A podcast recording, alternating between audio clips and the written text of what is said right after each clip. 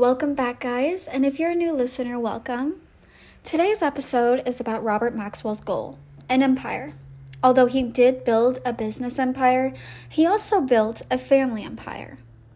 Clearly, the apple doesn't fall too far from the tree when it comes to the Maxwells. It seems everything Robert taught them benefited them somehow in the future whether it was to benefit them career wise, through money laundering, selling software, or other corrupt crimes, it was all learned from their father. Nine children were born in the Maxwell family after two siblings died. Now only seven descendants now remain. Some took after their father and got into software, some learned from their father and got into government, and some learned to traffic children from country to country, just like Robert Maxwell. This is about the Maxwell family empire.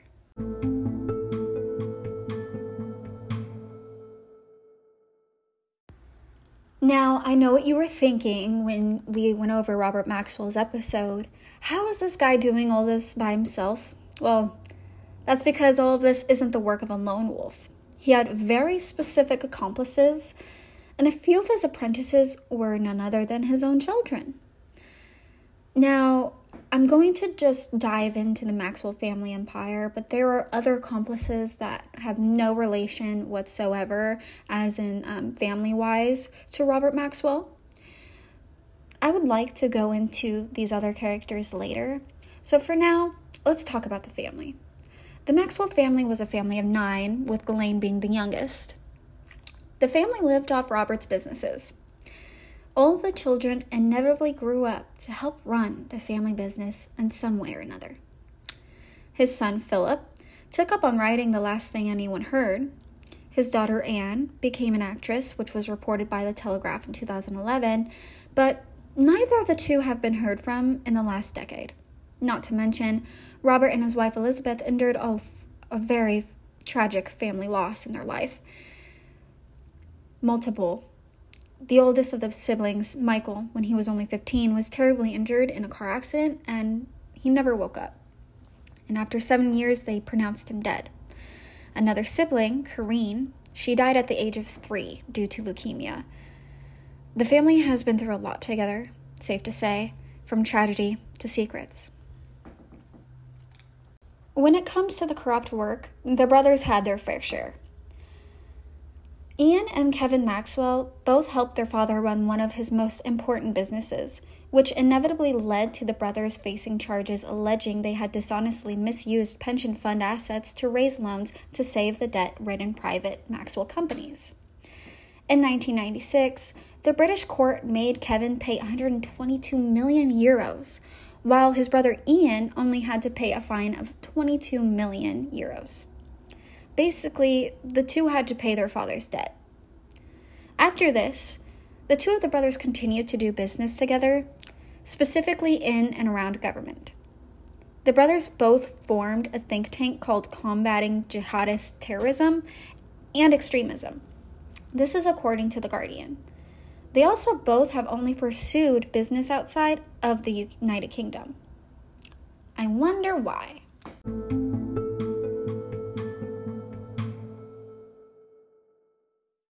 Now, let's get to the twins.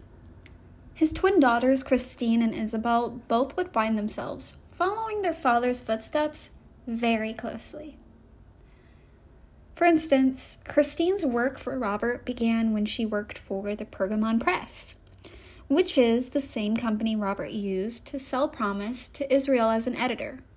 It's also not the last time Christine would work with something so closely related to the internet.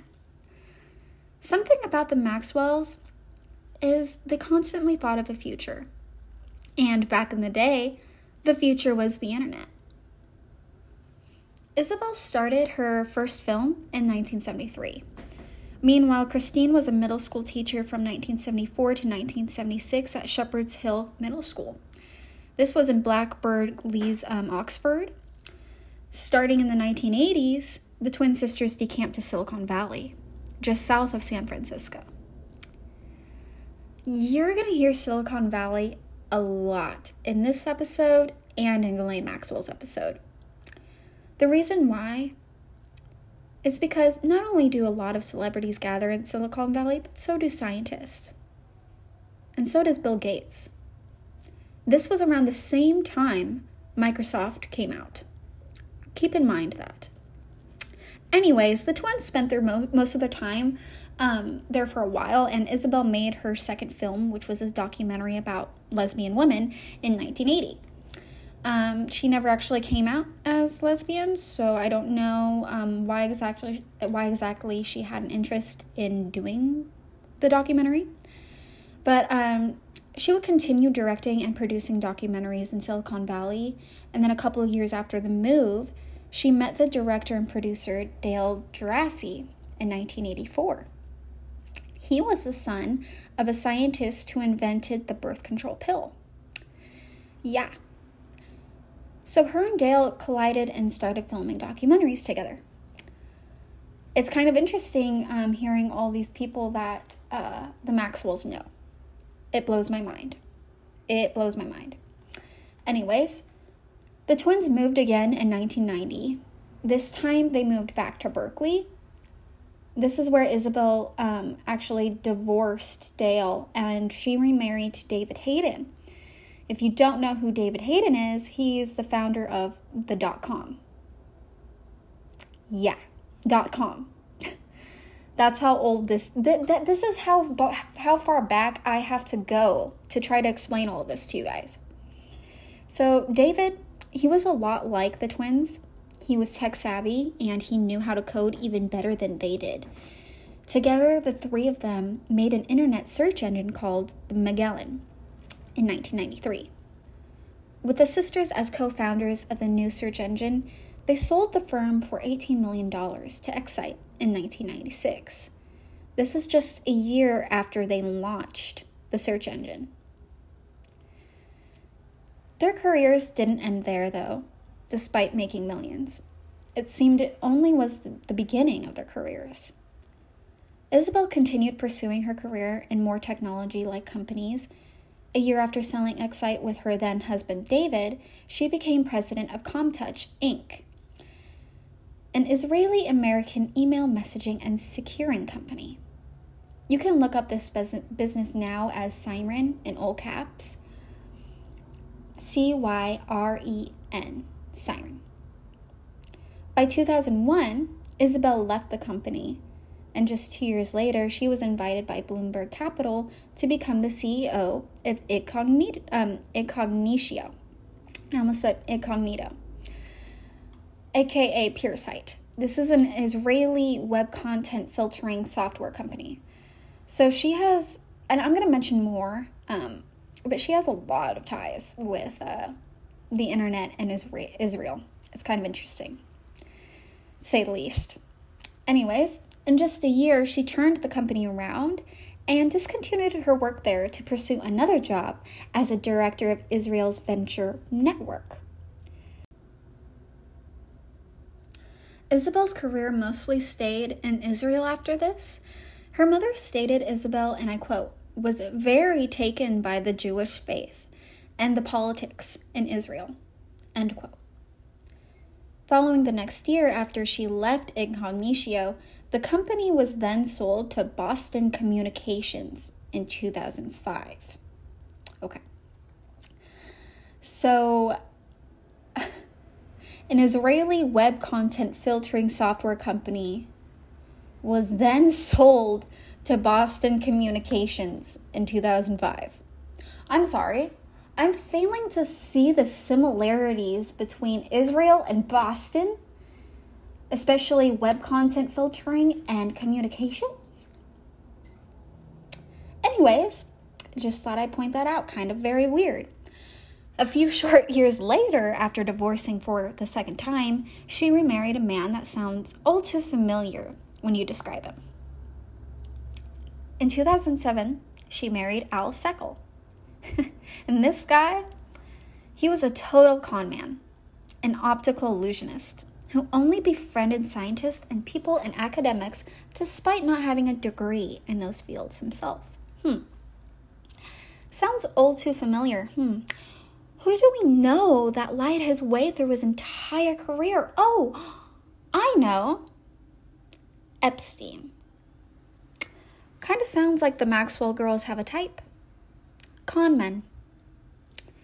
Isabel quit her job in 2010, and that same year, her husband threw a scientific conference. And guess where the scientific conference was? It wasn't on a scientist island, it was on Jeffrey Epstein's island, of course. Something about Isabel's husband, though, that might blow your minds. Um, apparently, in 2015, Al Seckel died from a rumored fall from a cliff near his home. Uh, what's also interesting is that the Daily Beast, so take this with a grain of salt, reported that it had not been able to find official proof of his death. End quote. How freaking weird is that? Okay. Um, so we have Robert Maxwell, we have Al Seckel, and then we have Jeffrey Epstein. This family has a lot of suspicious deaths, just saying. Now, as for Christine, most of her work wasn't in Israel. She still pursued in technology, all while still pursuing a career in education. In 1990s, Christine started working at the Leonardo International Society for the Arts, Sciences, and Technology as an advisory board member I was able to find a five minute interview of her talking about the school. She said, and I quote, the network that is Leonardo today is made up of many people that in fact made an extra revolution happen at the time of Leonardo da Vinci. End quote. She continued on saying, It's a responsibility and a role in helping us save our planet. End quote. She would mention artists, scientists, businesses, and commercials who all played a role in saving the planet. It's really interesting to me that she continued her work in education. When we start talking about Ghislaine in this part two episode, I want you to think about the connections that could be made here.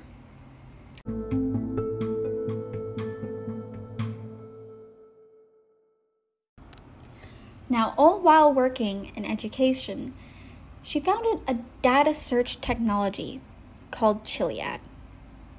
This data search was used by the FBI's counterterrorism data warehouse in the 2000s. So, her and her brothers all have something in common after all. Well, turns out the Maxwells have a lot more than that in common.